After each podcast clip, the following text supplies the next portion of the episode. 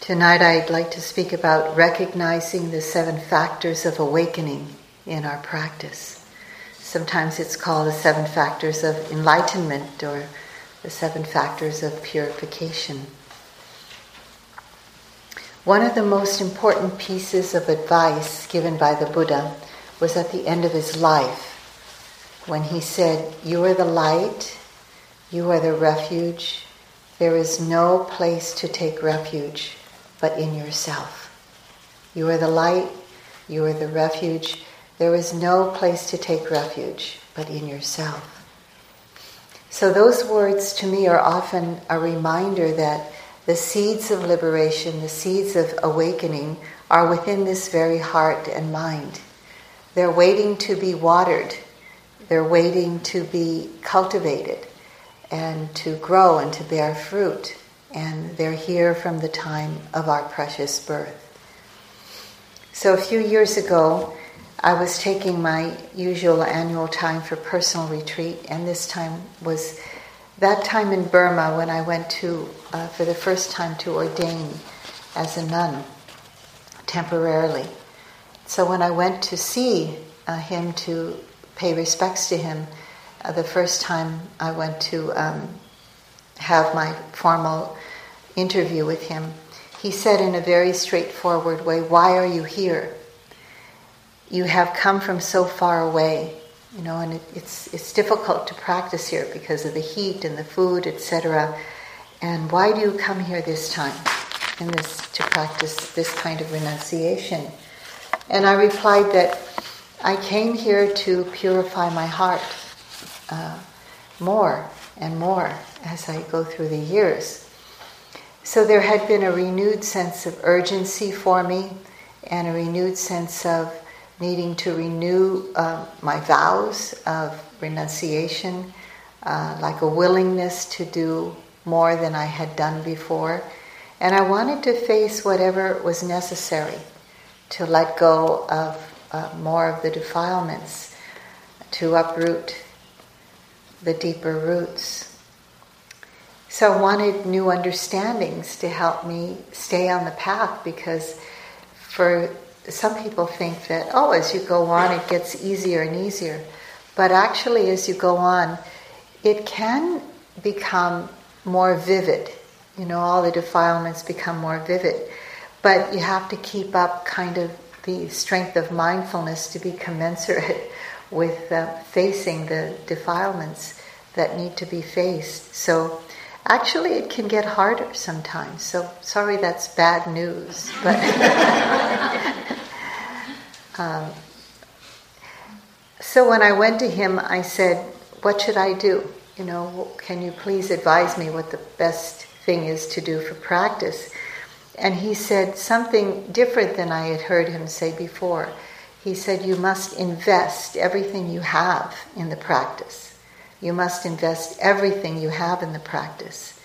And that was quite the opposite of what I'd been hearing all these years of uh, with Munindra saying, I would hear Munindra say many times, let go, let go, let go, meaning don't hold on to whatever is there.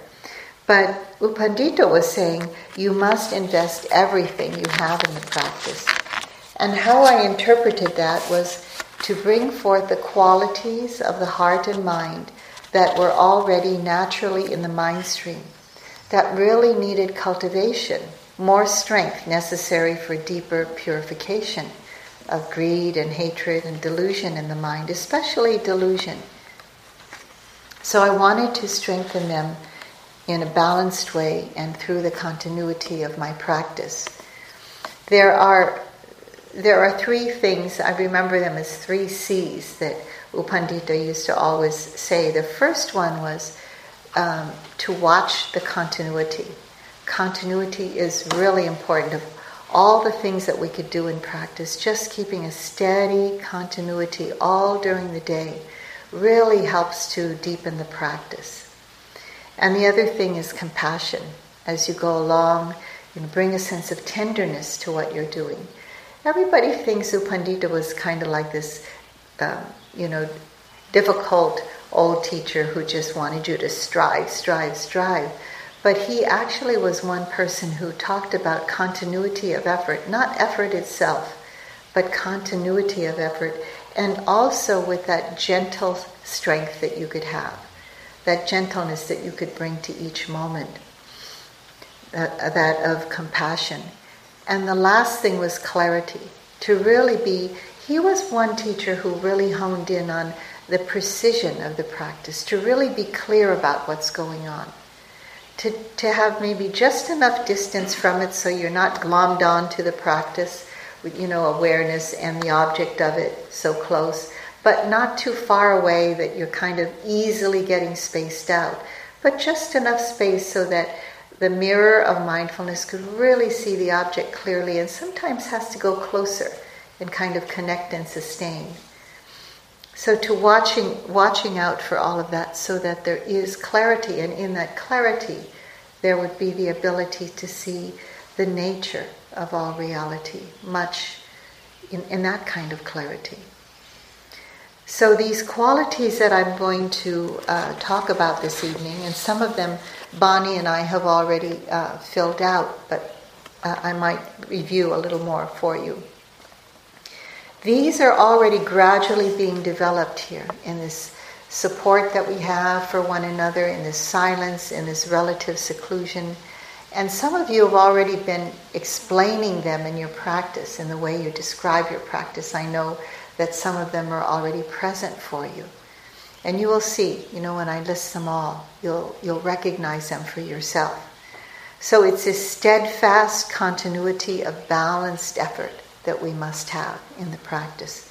Our commitment to explore what's really going on inside, to have this inner exploration, and to really deeply see the nature of reality from this very inside view. So we're always looking outside, and that's fine, not always, but I mean, our view is always out there and uh, understanding nature from that point of view. But a deeper view is really understanding it when we look inside, inside and see the various mind body continuum details that happen moment to moment. So it's our commitment to do that and to know that not just on a day to day level, but a really deep level. Vipassana, when we use the word vipassana, it means seeing things deeply in a powerful way, not just in an everyday level but in a very powerful, deep way, seeing things as they really are. So to realize the Dhamma, to experience and th- see things as they truly are, means to experience the true nature of reality, this moment to moment experience that's being offered to us all the time. So these seven factors give um, the mind and heart the strength and the refined balance needed to pierce through ignorance and delusion, to really um, see through what are the projections of the mind that we make all the time so that we're not kind of seeing beyond that. We're just seeing our own thinking and believing it and making more stories out of it, which isn't bad in our day to day life because we need thinking. But when we get lost in it at a time like this, and we're kind of lost in the content all the time, it, um, it, it skews the view. We're, not, we're really not seeing as deeply as we can. So here are the seven factors, and I'd like to name them in, in groups. And again, in, during the Dhamma talks, you're welcome to take notes. So, um, mindfulness is the first factor. It's in a it's in a group all of its own because it's the linking factor. They call it the linking factor. It links all the others and it activates all the others when mindfulness is there and it strengthens all the others. So there are these three groups. The next group is the energizing factors. And these energizing factors bring the energy up so that it can see moment to moment what's going on. And not this kind of umphing energy, but this kind of energy that's long lasting. So you have to modulate, you know, how you're doing it. To kind of strive and make a big oomph, it, it wastes your energy. It kind of depletes your energy too soon. But to have this moment to moment steadfast energy, this is what's really needed in our practice because then um, it, it helps us to, in the long haul, for our practice. So these three energizing factors are first is investigation, and second is effort or energy. The fourth is delight in practice. That kind of delight is the joy we get from just being content as we go along in our practice. And um, it's a kind of uplifting of the mind. That's the joy we're talking about in practice. I'll explain that more. So, those are the three energizing factors. And the three stabilizing or tranquilizing factors are calm, concentration, and equanimity. Those are uh, the three stabilizing or tranquilizing factors. So you can see that there's a balancing between the stabilizing and the energizing. And then the first one, mindfulness, is the linking and activating of them all. So the knowledge of these qualities and being able to assess in your own practice what they are really uh, is helpful in knowing where balance is needed in your practice. So check it out. Sometimes uh, people come to me, some of you have, and said, "Oh, I can I can see that this is present and that's present," and um, really starting to recognize for yourself what's going on might be a just momentary experience of delight in the mind, where it's not the delight of seeing something beautiful. That's that's kind of uh, on the gross level. It's the delight of seeing how the mind can land on something and see it so clearly, and experiencing experience it so clearly without any um, lens that you're seeing it through. It's just so direct and clear. And so when just a very few things are in the mind, the mind is so light, and there's a, a delight that comes up in the mind just to be able to uh, experience a moment of seeing. So it's not out there in what is being seen, it's in the actual seeing. Or it's not out there in what is being tasted, but it's actually in the tasting. So a lot of um, uplifting can happen during those times. It's a source of empowerment and confidence in your practice when that happens. So we start to see the balancing take place in a very um, lawful way. So, you know, these factors are cultivated among many spiritual um, groups and tribal groups and um, uh, they're, they're in many religions also, and they're not really brought out in the way that the Buddha brings them out here. So you might have understood some of these in your own practice, in your own wherever your own indigenous group comes from, or um, I, I understood some of these factors from being a Catholic and saying the rosary so many times, and also doing novenas, you know, that kind of concentration that developed. So they're not, these don't only arise in the Buddhist teaching, but they're pointed out so clearly in many other, um, like I'm going to explain to you how it happens in, in uh, Asian countries, and particularly in this tribal tradition that I got connected to of Samoa, one of the islands in the Pacific near Hawaii. So in Hawaii, there are a lot of Pacific Islanders. And we learned from them. It's really wonderful to be around so many different kinds of um, indigenous groups. And they come to Hawaii for work and to educate their children um, uh, because there might be better schools there. And it's really a, a great kind of mix where we learn from one another.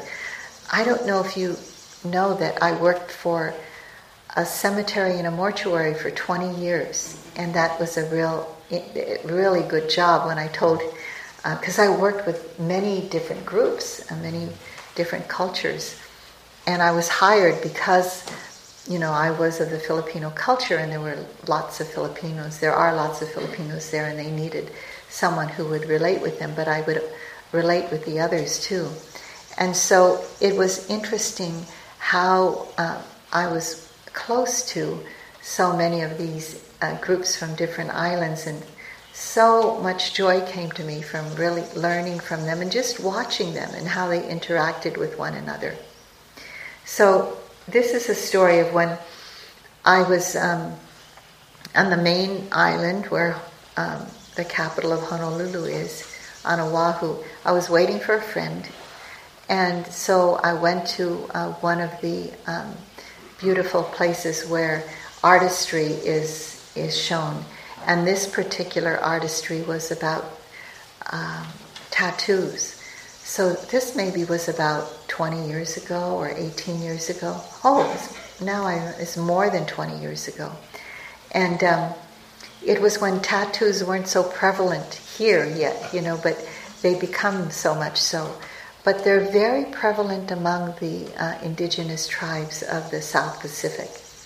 And so I went to this exposition of tattoos, and it was a really hot day, and uh, I walked in, and there were many there were many drawings and there were many photographs of people with tattoos all over their body. It was um, a day when, at the time of the day when hardly anybody's out, kind of like in the middle of the day. But as I walked through the aisles, I saw down one aisle a very big man. He was probably uh, over six five, weighed about 250 pounds by the looks of his body. And um, I knew from the tattoos on his body, because we get to know these things, you know, when you live in Hawaii I knew from the tattoos he was tattooed all the way from his ankles, all the way throughout his body and parts of his face. And and I thought, well, that would be what I'd want to look at, not these pictures. um, but you know how I told you there's no political correctness in Hawaii? So I'm going to tell you something that's totally politically incorrect, but I'm going to say it anyway because we would say it in Hawaii.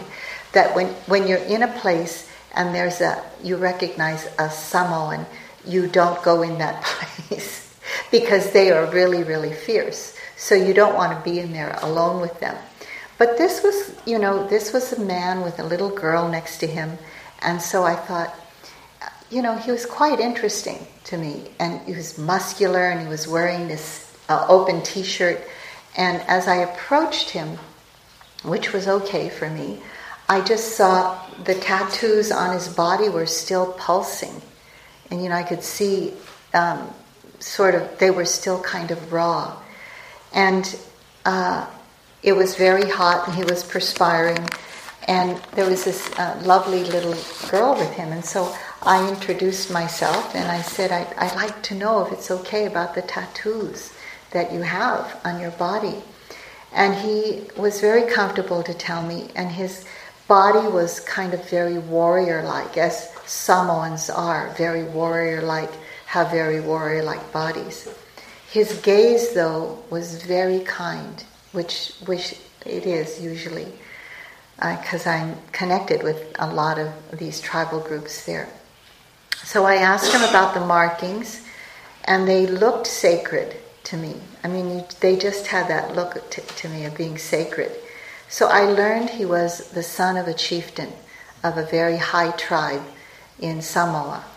And uh, he explained to me that he had gone through an, an initiation to inherit from his father the, the role of chieftain because his father was getting older, so he was not, now going to be the chief. And he went through a sacred passage of having all these um, tattoos put on his body. So, to receive the markings of his tribe, he was put in an open hut in the middle of the village. So, this is where, as he was explaining to me, I thought, this is what it's like when I'm in meditation. You know, it feels like I'm a whole, there's a whole bunch of people around me. And in this, um, in this uh, tattooing that he went through, he said it was very, very painful. That every time, you know, they they use a shark's, a very sharp shark's tooth, and they dip it in the soot of a particular burned tree. And what they do is they take that shark's tooth and they tap the soot into the into the skin. And I swear, I I would feel that when I'm sitting, you know, just feeling all the pain in the body, feeling all the prickliness. And um, as he explained it, I thought, it's kind of like I've been through this too in my own practice. And he said when that was done for him in the open hut, it was done practically the whole day. People chanted around him to keep up his energy. And the elder men would take time, would take um, their own timing and take their turns to uh, do the soot, to place a soot uh, of those markings on his body. So he said when they tapped the soot, he didn't know if he would be able to endure. And so it, it, I just related it to how, even in that tribe, you know, he was learning how to have this perseverance. To he was, he said he really he could do nothing but concentrate on that particular place that was being tapped into his body. He had to have some equanimity so that there was no, you know, a, a weakening of that reactivity to what was going on, and he could remain still so that all the sacred marks could be put on very well because he couldn't give up. He just couldn't give up. If he gave up, he would it would bring shame to his family, and um, his family would cause a weak link in the lineage and there would be no leader. So it, he really had to stay with it. And sometimes that's what I felt, you know, in my own practice that I really have to stay with it. Everybody else in the Sangha around me is doing their thing and I can do it too. And that's the way I would feel when all of this pain would come in my own practice. And I remember he said these words to me, and so as soon as I could, after I talked to him, I went and I marked these words down. He said, The pain is like a burning sensation which was building with every tap. And that's sometimes how it felt to me. So I really related that sacred initiation to my own practice. And he said that when, he's, when he went into that initiation, it was like he was a young man but he came out a matured man. And he really came out in a way that he said he felt as he went through that sacred initiation that he could be a lineage holder in his tribe. And he could really take the robes on from his father. And it was so inspiring to me, you know, to hear this from another culture. And it goes on in many cultures. Um, so the effort to persevere, the calmness and tranquility that he had to have, the concentration, the equanimity, the arousing of energy so that he could stay with it. So it was great resolve for him to simply be aware of what was happening. And so I appreciated the ways that all the indigenous cultures and spiritual traditions sort of inculcate this in, in us with our practices and develop these factors through patience and continuity and mindfulness. So we see the seven factors and their links in many spiritual traditions. And these factors, in and of themselves, are like family, they're like friends working together with one another. Not necessarily linearly, but each one supports the others and each one deepens the others. So when U Pandita said you must be willing to invest everything you have in the practice, then I realized, well, these are some of the qualities. These are major qualities to uh, cultivate. And when we see them, when we can recognize them, they are being strengthened. So don't pass over them, just kind of like, you know, really, we're, we're so used to taking notice of the defilements so at this uh, time in, in our practice, and some of you already have, start taking notice of these factors that are being developed. So, in the ancient language that the Buddhist teachings are recorded in, in Pali, the, term for these factors is bojjhanga. And it's a really beautiful language because uh, different syllables connote different things. And it really helps to understand uh, that when we say the word bojjhanga means enlightenment, but when we say enlightenment in, in the West, it can mean a whole different thing. You know, something that you attain, or maybe you're, you know, you experience bodies of light, or something like that. But in in uh, Pali, Bojjhanga is composed of two parts that give it a, a particular kind of meaning. Bodhi denotes someone who really comes into um, comes into purifying greed, hatred, and delusion from one's heart and mind. And so that denotes enlightenment. And then uh, the, the part about anga means the factors or the limbs that create that to happen, that cultivate that to happen. So these factors or limbs of enlightenment, of purification, are called the bojjhangas. And one of his disciples asked the Buddha, How far is this name applicable? That's how he said it in, in their kind of phraseology. How far is this name applicable? And the Buddha said, These factors conduce to enlightenment. That's why they are so called. And when we say enlightenment in the Buddhist teaching, it can mean purification, awakening to the truth of how things are, purification of all the defilements in the heart mind. And so a lot of it has to do with kind of um, letting go more than gaining anything. So it's important to be carefully aware of the causes and conditions that nourish and contribute to a fully awakened mind and heart. And these are the ones I'm talking about now.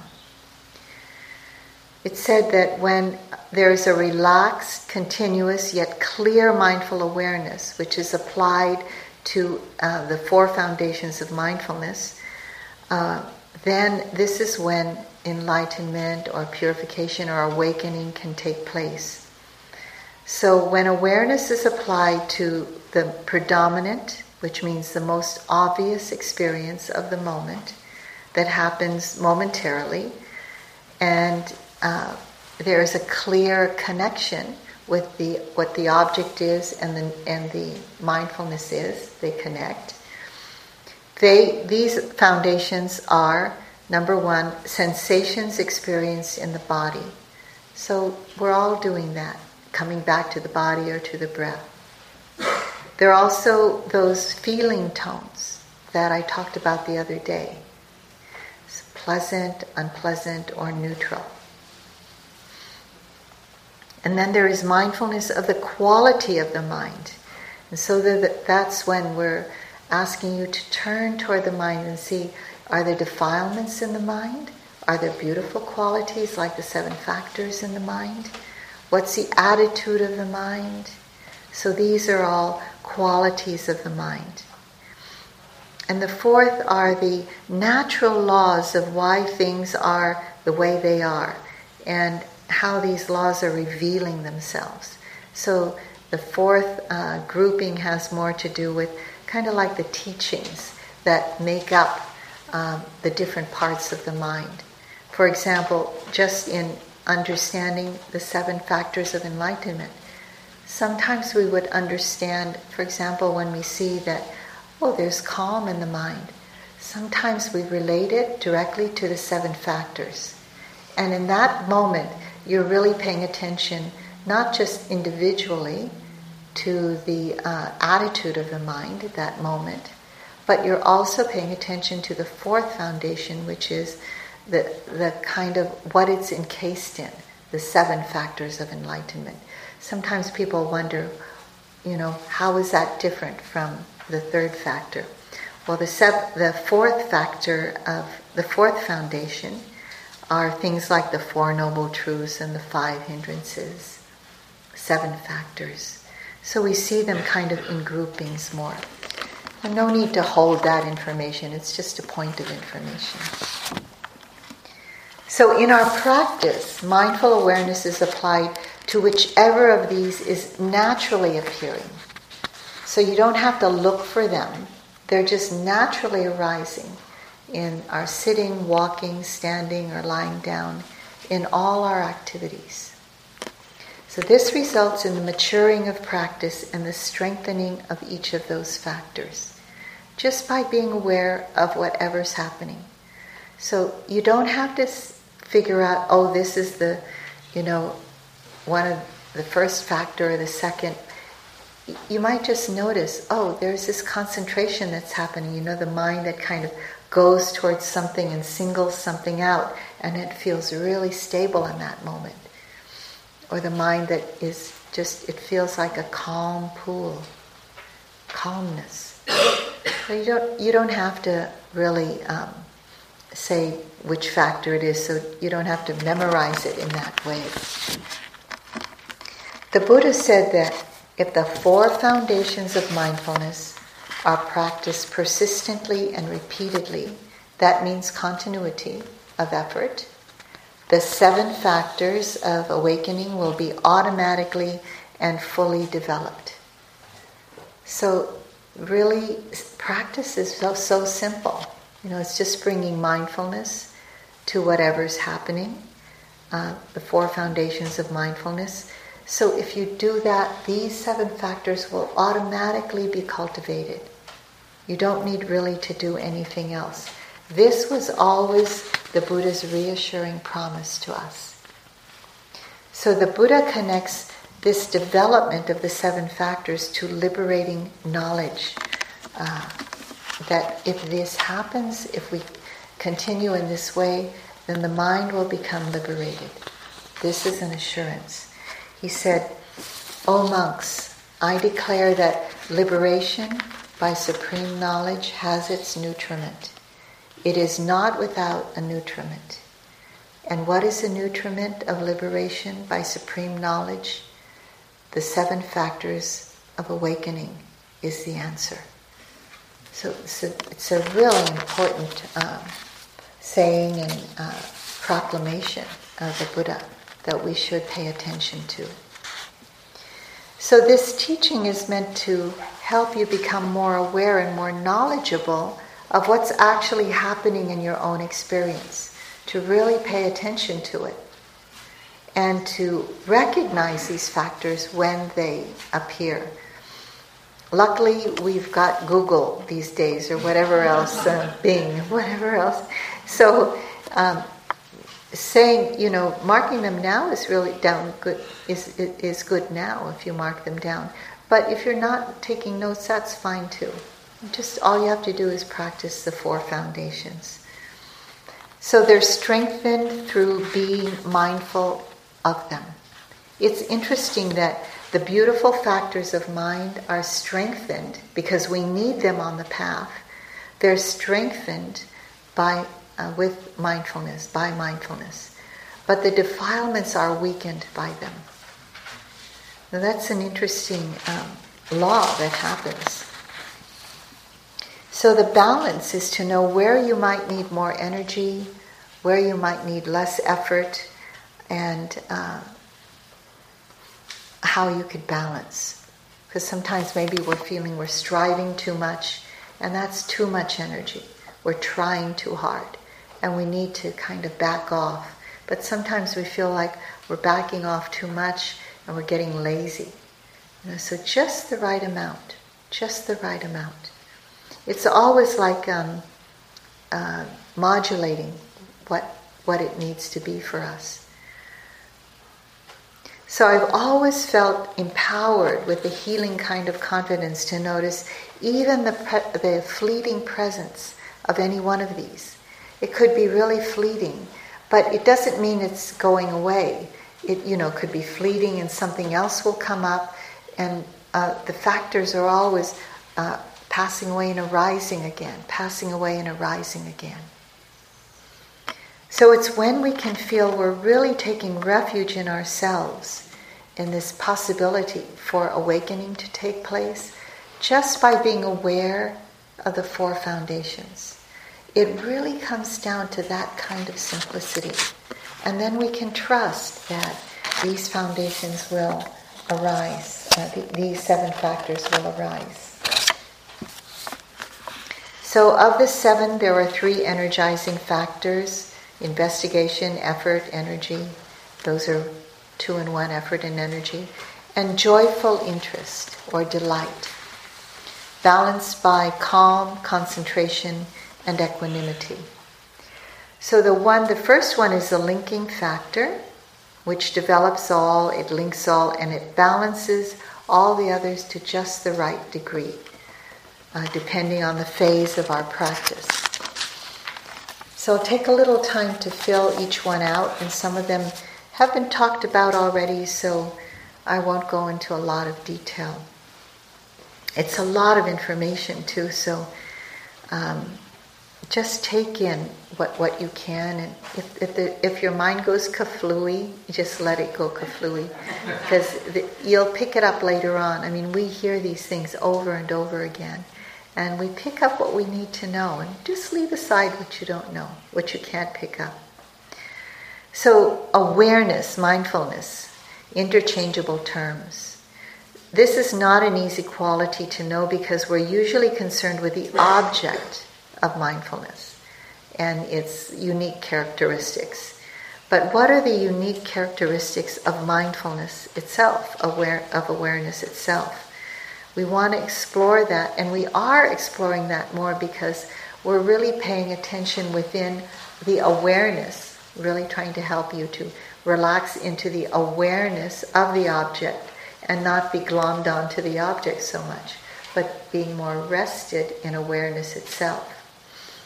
So, these are some things um, that help to describe the different functions and manifestations of mindfulness or awareness itself. It'll help you to understand and kind of more deeply know every side of it. So, this is from um, the Buddhist psychology, the Abhidhamma, and it's also listed in the Path of Purification. This, um, you know, you've heard the, about the Visuddhimagga, some of you. So, the function of sati, sati is the Pali word, for mindfulness. Now, why do we use the sati? You know, in a lot of sati and a lot of these words, dhamma, karma, all of that, is because if you just say a one word translation of it, it's not enough to really describe the whole thing. So, in a lot of uh, translations of these ancient texts, um, the authors will, will not translate certain things into English might be, you know, translate in the glossary a longer way to describe it. But um, in the remainder of the book, it remains in Pali because it's so important to to preserve the Pali because it's so much more descriptive and truthful. So the function of sati, which is mindfulness, is to not forget what does it not forget? It does not forget to be awake in the present moment, to be awake to what's happening in the present moment. There's also, they use also the word remembering. It doesn't remember the past, it doesn't remember the future, it doesn't think about the future. It remembers to be in this moment, in this present moment. So it's constantly remembering to be awake to whatever's happening now. So, in, in this study that we're doing of the mind body continuum, we're not looking at it psychologically or astrologically or scientifically or in any other way. We're looking at it in, in this just very direct way. Awareness and whatever is in, showing up in the present moment. So, this means that the mind is not ignoring what's going on. And the major cause of suffering, what fuels the craving and the aversion, is ignorance. Ignorance and delusion. And so, uh, this really, this remembering to be in the present moment and really being clear about what's going on in the present moment is the exact opposite of ignoring and of delusion. Ignoring is a little bit different. Ignorance is a little bit different from delusion. Ignoring is when can't even see, don't even know what's going on, the mind is turned away from it, uh, and it's not even being with it at all. It's just ignoring what's happening. Delusion is when the mind is seemingly paying attention, but it looks at that object and sees it in, in a deluded way. So it, it translates that object into something that it's not. For example, it may see um, something that looks like uh, a snake, but when it gets closer, it's really a stick. You know, so it translates what is going on in a deluded way, in a deceptive way. It's kind of like the mind being in some kind of deception. So, what it really refers to, it sees impermanence as permanent it sees um, really the anatta characteristic or the selflessness, the not self characteristic, as self. And it sees the dukkha characteristic as uh, something other than that. You know, dukkha characteristic is understanding that there can't, there cannot be any lasting satisfaction. But delusion sees it, oh, this is going to last forever. You know, this whatever is happening in the moment is going to last forever. So the function is to remember to be in the present moment so that ignorance and delusion and delusion do not arise. It, see, it sees it very clearly. So the Buddha in, in one of the sutta was very succinct. Um, and this is in the Bahiya Sutta. There's a whole beautiful story around it, but I just want to get to what the Buddha said. Another time you'll hear this story. Uh, this person came to him and said, I want you to give me the shortest teaching. And maybe that person knew that he was going to die pretty soon because right after he got the teaching, he did die. And so the teaching was very short and succinct. And the Buddha said, in the seeing, let there just be the seeing. In the hearing, let there just be the hearing. In the tasting, let there just be the tasting. In the smelling, let there just be the smelling. In the touch sensation of the body, let there just be the sensation. In the thinking, let there just be the thinking. So it goes through every uh, physical door, body door, and then the mind door. And what the Buddha was saying was don't go into the story about it. Just stay with the exact experience of it in that moment. So, not about the object of what is being seen, the object of what is being heard, but just at the bare fact of hearing, of seeing, of touching, of smelling. So, it's the obvious level of what's going on, and really stay present to that.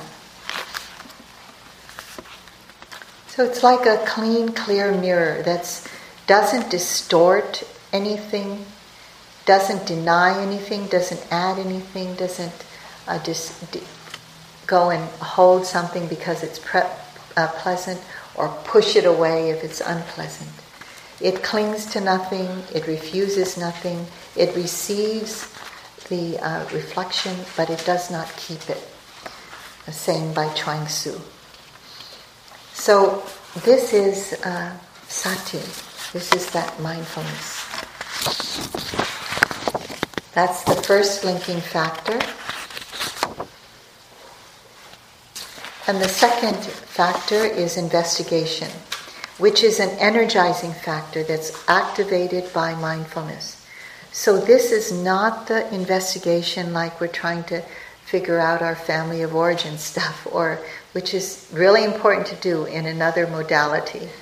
Um, so I, I, really believe that uh, psychological understanding and the Dhamma can feather in together really well. But when you're practicing here, really keep them separate because it really helps you not to get so confused and really be with the present moment in a very pristine way. So, investigation is not investigation in any other way uh, scientifically, philosophically, etc. It's uh, being with that present experience of just hearing. It's really simple, of just seeing. Because when it's really, really close to those experiences, the deeper understanding of seeing the impermanence, seeing the not selfness of it, seeing the dukkha nature of it can be seen. And this is where the Buddhist teachings really leading to. Because when those three characteristics, they're called universal characteristics, are seen, those are the factors that cause liberation to arise. Because then we start living in the reality of how things are instead of the projections we put out there all the time, which are not the deepest understanding. So, investigation of the present moment, not of what was in the past, not of what could be, but just this present moment. So, just want to give an example of one time um, I was in retreat and constantly reviewing. It was it was a time when you know I'd come from home and there was something going on between a friend and myself. This was maybe about in the 1980s, I remember, and um, and I didn't know how so well to not get lost in thinking. And so I went to my teacher, U Pandita. I'd met him at that time, and I was reporting this constant thinking about a certain subject matter where a lot of anger and frustration came up. And he very sternly said, in the middle of it, he, he just stopped me from explaining the details of it, which were creating a more constructed and solid sense of self, just having to explain it all, right? So he says, Stop. and so he just said, uh, Withdraw your attention from the thoughts. And it just felt like, it just kind of felt like just going back in that kind of withdrawal and seeing the thoughts just, you know, do their energetic thing, go by. And he said, connect and sustain your attention on what is fueling it. And he asked me, what's fueling those thoughts? What's underneath them? It was all translated from Burmese into English. And I said, anger. And he said, Be with the anger. Bring your attention to the anger. And, and it was frustration too. And frustration when that was there. And, and really connect your attention to that. Not glom onto it, but really feel it sometimes. Get close to it. Not so far away that you're going to get lost in the thought again, but not so close that you're going to start digging into it and making a self out of it. So just enough. Sometimes need to be a little closer, sometimes a little further away. Just enough so that you see what's underneath this, this thinking. And so really just noticing that that's the kind of investigation we're doing here. Like we're, we're trying to understand, sometimes we say, what's the attitude of the mind in relationship to that? And that, that, that koan brings the answer, you know, whatever what could be fueling it. So sometimes I just need to ask myself, what's fueling this thought? You know, it, it might be confusion, it might be wanting a result, wanting an answer, wanting to know what to do. So, this is the kind of investigation we're talking about. Not to get lost in the content, but to really um, see what the attitude of the mind is, what, what is the more predominant? It might be what we call the elephant in the room that we're not seeing. So when we get a little bit too much caught in thinking or the mind it gets too loose, it really helps to go someplace where you can really stabilize the attention. Sometimes I just come to my hands. Today I was talking to somebody about um, how this can happen. You know, the mind gets too loose and it always goes to some kind of thinking.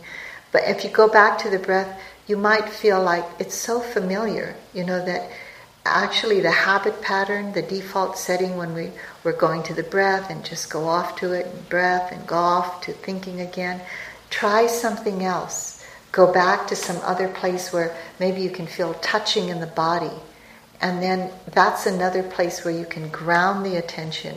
And from there, you can really feel the connecting and sustaining. And sometimes I use different touch points like t- eyes touching, mouth touching, hands touching, and I just kind of go through the different touch points in the body. And it just becomes another place of stabilization. If you're finding that the old ways are just are different causes of um, of habit patterns arising, then try something new. You know, come to the buttocks touching the chair, or uh, I just told you away. You know, I, I have different touch points: one, two, three, four, five touch points.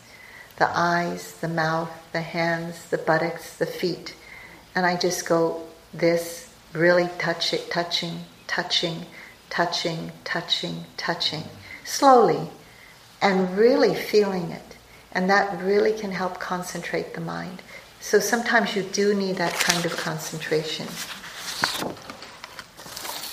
So that's the energizing factor of investigation. And then we have effort or energy. Um, and this is not the effort to change what's going on, to improve it, to get rid of it, to gain something, or to figure something out. A lot of our energy is totally lost in trying to figure something out. Sometimes people come to a retreat and they, you know, because they're new and they don't know yet what it's all about. So they, they even put on their sheet that I want to figure out whether I should get divorced or not. You know, something kind of like come here to figure a problem out. But don't you have all been in practice enough, long enough to see that we might reach a little bit of an answer and it's like bing, it feels really good, but it's really not totally satisfying. But because it felt good, the mind rolls around again to try to find another angle and an answer to do it again and again and again. And we come out from our sitting or from five days in retreat and, and realize that I just got nowhere with that question. So really try to get that in your mind that your thinking is going to do you no good. Just, just kind of notice the energetic quality of it in this particular modality. Of course, we need that kind of thinking in our home life, but here it's not going to really work. You know, when we think too much about a certain thing. So, um, it's really important with this effort or energy also to make it just right, not too much, not too little. So I want to read something from uh, this book that uh, it took Steve Armstrong and myself and others about 16 years to finally edit, and it finally got released uh, in May. It was April or May. So I'll tell you about it tomorrow. But this is from Mahasi Sayadaw, our grandfather teacher, and um, from what is called the Manual of Insight. And it's just a, a very um, extensive and very profound book about what happens when we start looking at the mind. Sometimes it's um, it can get to be a little too detailed. So um, it's not one of those books or bedtime reading books. so this is about virya or energy, effort. You should exert moderate effort or energy. If you begin your practice with too much, you will become overzealous and restless, and your practice will not improve. On the other hand, if you begin your practice with too little, your effort will not be strong enough for your practice to improve, and you'll become lethargic. So you should exert a moderate effort in practice, reducing effort when it's too strenuous and boosting when it's too weak. So, one thing I appreciate is that he did provide very practical advice in, in this book for us. So, I'm just remembering, uh, just as a, an example, when I practiced at uh, the monastery that I usually go to in Burma, it's really it's very rigorous practice you get up at 3 o'clock in the morning you have to begin your walking practice in the hall at 3.30 so that at 4 o'clock you're sitting and then you, you sit from 4 to about 5.30 and then you go to the hall to eat and the walking to the hall and being in the eating hall is still practice. You don't stop practicing. Even the eating, everybody does in silence, etc. And so, um, during that practice, you really have to watch your effort and energy because you could get really tired out. I was in my 50s when I, I practiced from my 20s, but I was in my 50s when I became a nun um, for temporary nun. And I, I realized, wow, I, I don't think I can do this anymore. I really had to modulate my energy in order to keep up with everything. So, what I would do is um, this is just a little secret. When I would do my bows, you know, I would stay a little longer on the ground. These are just little ways that you find out how to do it. So just, you know, a few seconds of just resting there. And then when I would do my walking practice, because it was so there was so much precision all the time, I just that was just too much for me. So I knew sometimes I had to rest the eye door so when I get to a place when, and there's a walking practice outside, and that I could get to the end of the walking, and I would just stand there, I'd do standing meditation, and I'd let the restfulness of the eyes happen, and I just notice seeing, seeing, seeing for a few moments, and have that little rest, and then then I would know, okay, turning. Then I would turn around, go the other direction. And so there are different things you can do. We're not asking you to do that kind of modulation here. But for, by all means, get horizontal, you know, during your, your time here. And um, sometimes when I see you falling asleep, I think you need it.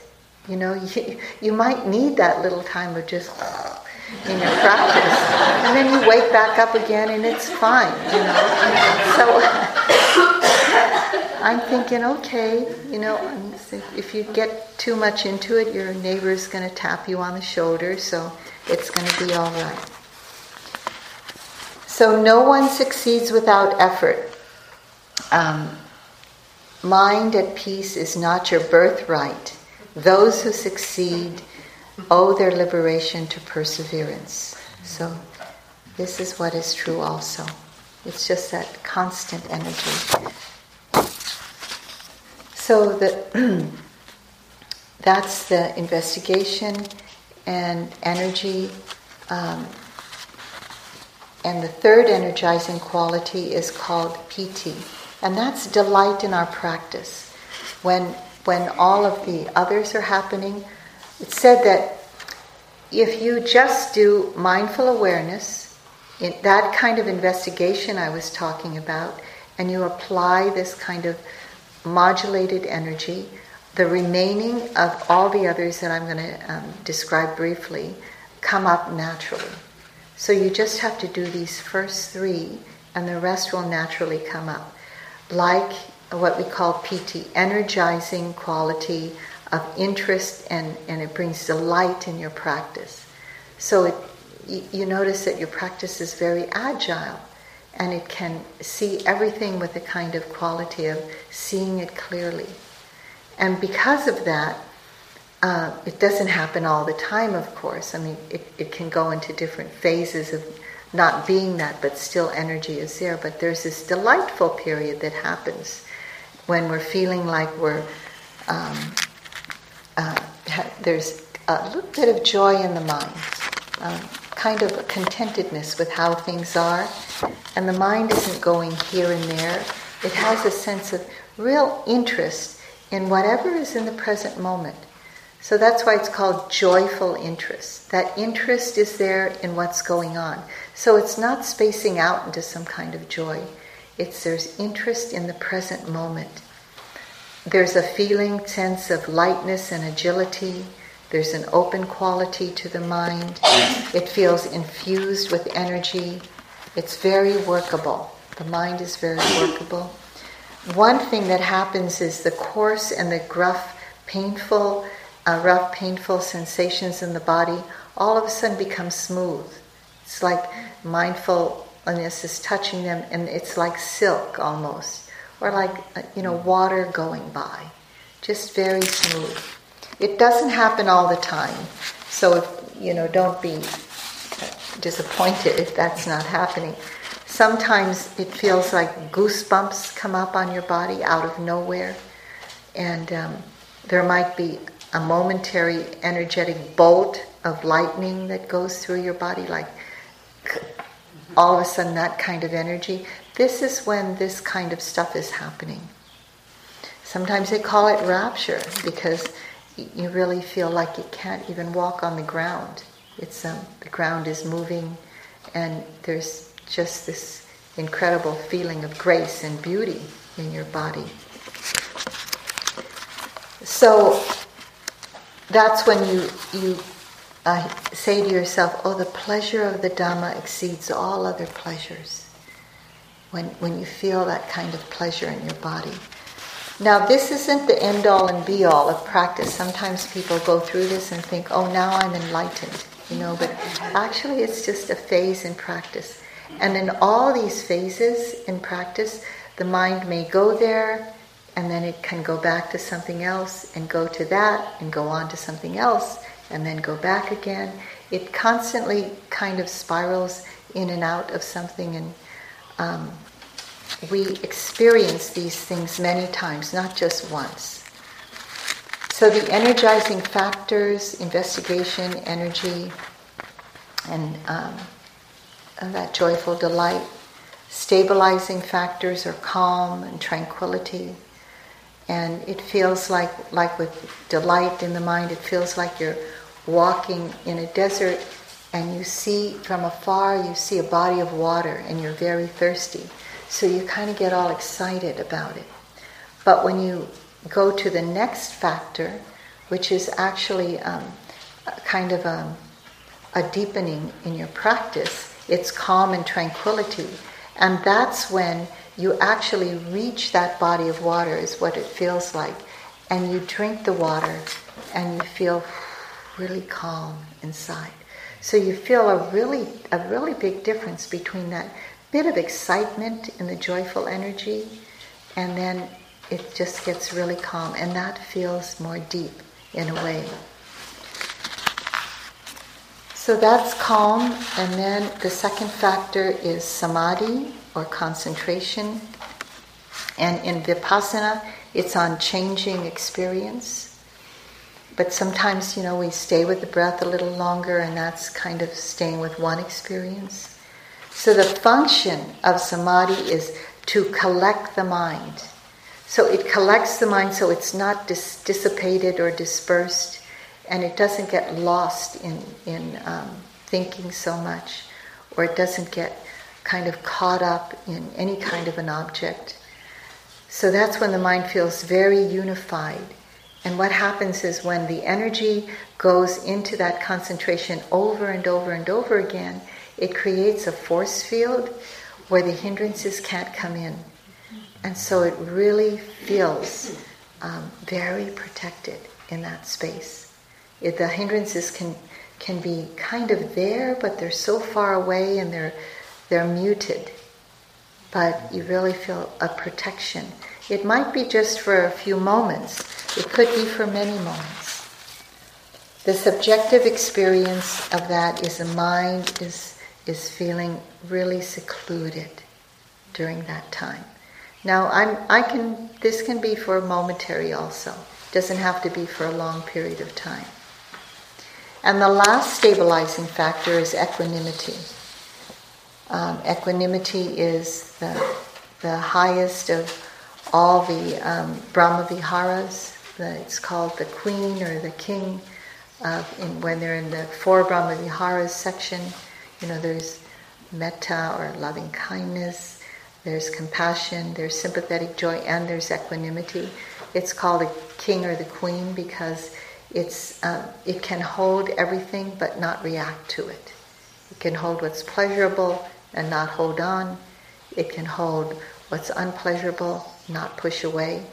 So, what's happening when it's in vipassana is there's this um, non reactivity.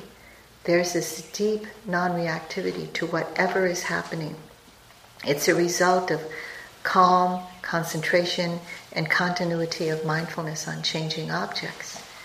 So, it, it feels actually much more powerful than calm and concentration because uh, things can arise in the field, but the mind feels incredibly steady with whatever's happening.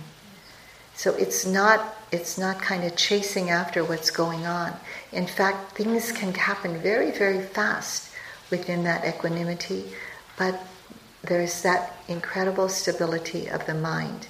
It's deeply balanced, it's stabilized, and it's very spacious. It can really, it can hold a lot, but not cling to anything, not push away anything. So this equanimity, which I'll speak about tomorrow, is called the doorway to nibbana, because it's the last factor after after concentration. It's the last factor bef- that is in the mind before the mind leaps into the unconditioned. So that that was a big difference between uh, the Buddha's teaching um, and the teachings of the time. That uh, from this equanimity, it could leap into something that was beyond uh, what he was experiencing before from just concentration. So equanimity is a really important uh, factor. It's called resting the mind before it falls into extremes.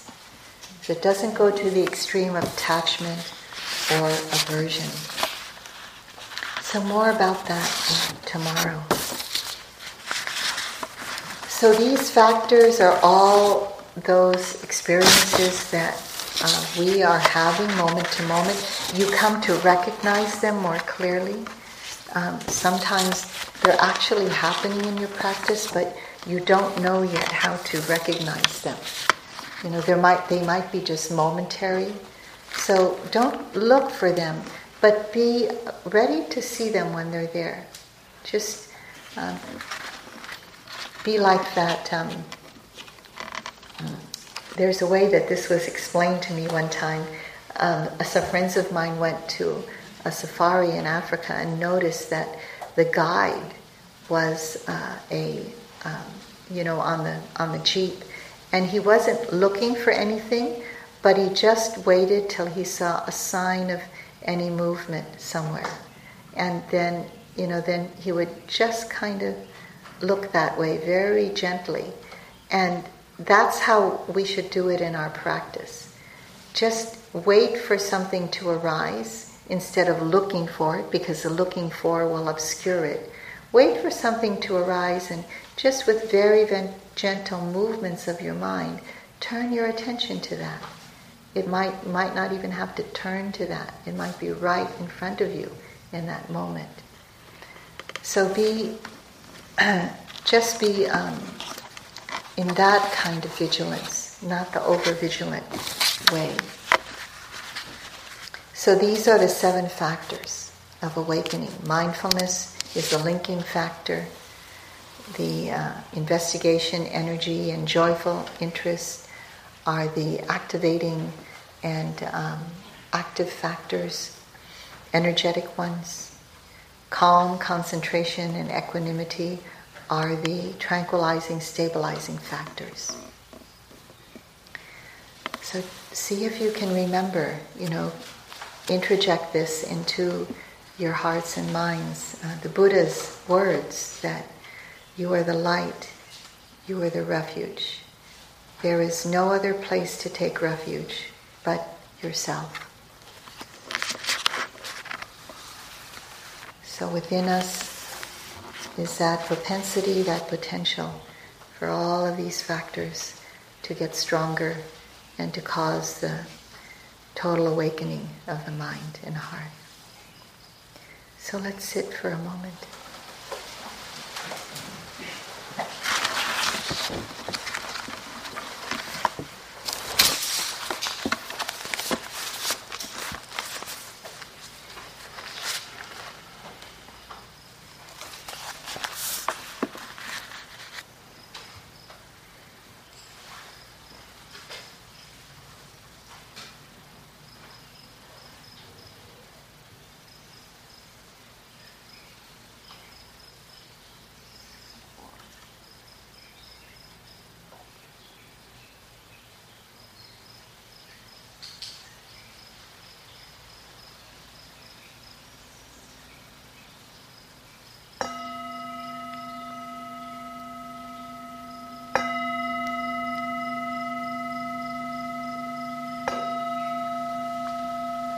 Thank you for listening to the Dhamma.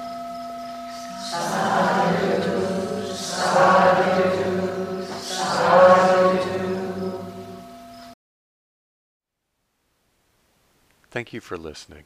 To learn how you can support the teachers and Dharma Seed, please visit dharmaseed.org slash donate.